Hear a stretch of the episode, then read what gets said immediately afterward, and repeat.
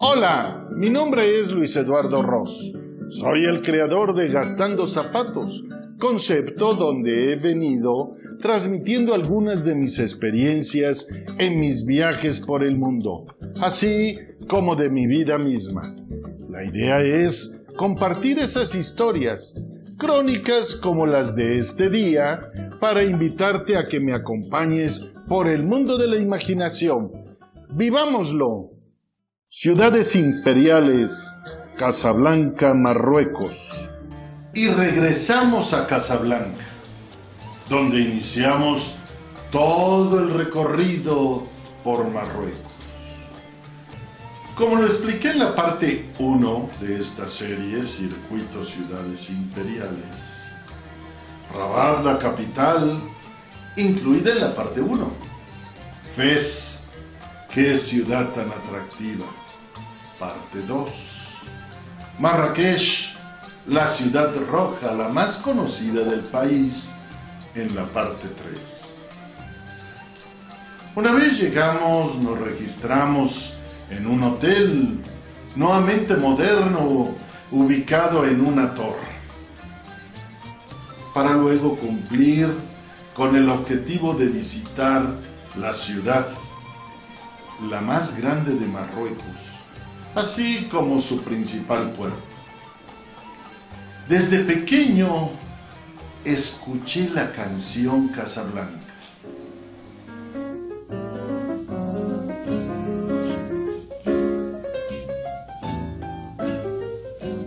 You must remember this.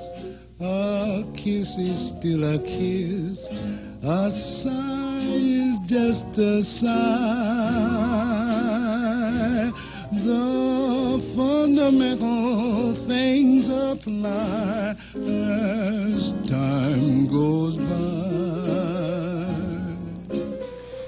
Muy mencionada por los hermanos mayores, cuya cinta del mismo nombre ha llegado a nuestros tiempos siendo película de culto. Rodada en blanco y negro durante la Segunda Guerra Mundial allá en 1942. Muy apreciada por el público y la crítica, ganadora de varios premios Oscar el clásico de los clásicos. Aunque críticos profundos no le den el valor. Indudablemente es un film reconocido en la actualidad que narra un drama romántico entre los protagonistas Humphrey Bogart e Ingrid Bergman. Resulta interesante por su posición estratégica y el concepto de aviación donde en el aeropuerto, durante la toma, suceden algunas escenas decisivas. Mucho del desarrollo de la trama es en el café Ritz, un bar en el que el pianista Sam es el enlace entre esta pieza musical y el par de enamorados. Con toda esa información estarán de acuerdo mis contemporáneos. Cuando se presentó la oportunidad de conocer el país más enigmático de África del Norte, no dudé ni tantito, aun como dije, en contra de los comentarios de mi amigo Pepe, en pasar a la célebre Casa Blanca, señalado en nuestra agenda de viaje un debemos visitarla. Todo fue casi llegar y comenzar el desengaño, ya que al pedirle al guía nos llevara al set de la película comentó, aunque se rodó íntegramente en Hollywood, todo mundo cree que se filmó en Marruecos. Tanto es así que se llena de turistas que quieren tomarse un trago en el nombrado bar que no existe. Ups, pensé. Me siguió explicando. Existió un bar en un hotel de cadena americano con el mismo nombre. Ah, no salía de mi desencanto. Pero hábilmente, para tocar las fibras de los sentimentales, se abstuvo a agregar, como usted. y por ahí hacer negocio. Una norteamericana reprodujo un sitio idéntico al de la película. Interiores, diseño de los espacios y obviamente el piano, pieza clave. Concluyó. Y como dicen que a falta de pan, así que para allá nos dirigimos. Nos ubicaron en un lugar agradable, con el consabido tema de jazz blues como música de fondo. Frente había una pantalla gigante donde la película se exhibe constantemente. Observando que todos los clientes iban con una intención similar, al final pensé, aquella no era la ciudad donde se llevó a cabo el rodaje. Y a lo que se referían mis hermanos. Pero qué bonita experiencia la de estar y disfrutar Casablanca. Amaneció y regresamos a lo planeado.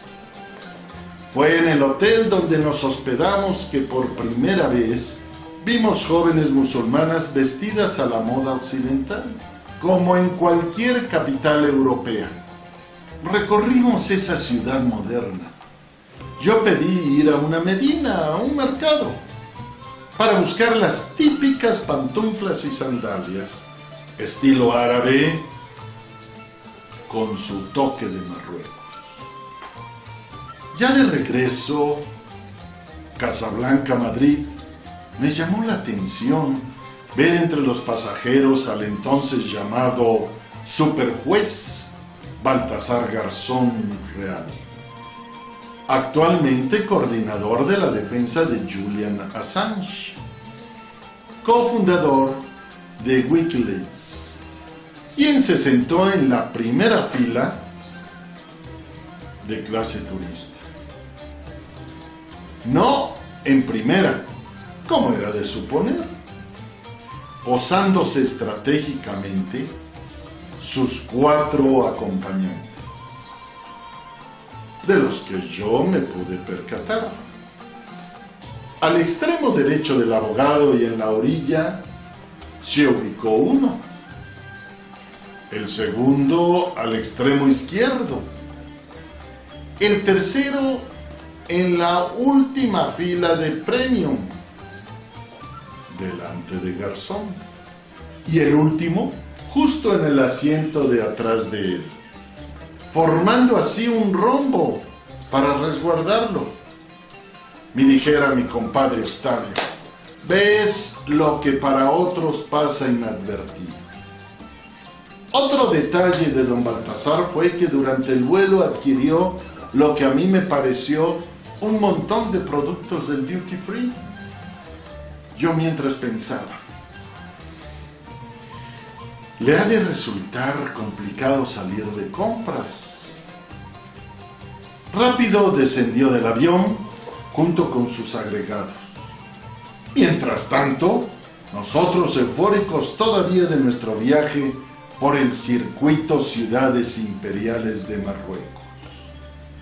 Emoción que en estas últimas cuatro semanas he tratado de transmitirles a través de mis escritos y últimamente de mis videos. Repitiendo la recomendación que me hiciera Pepe González desde el principio. Sugiero que para evitar impresiones erradas sobre el país cuando planeen visitarlo, se internen directamente hacia los lugares que conocí recientemente. Ya que según comentarios de algunos amigos, existe una gran diferencia entre las ciudades del norte y las que nosotros visitamos.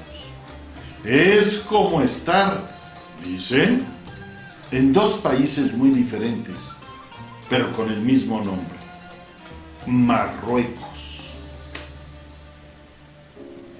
Si no subes a ese avión, te arrepentirás.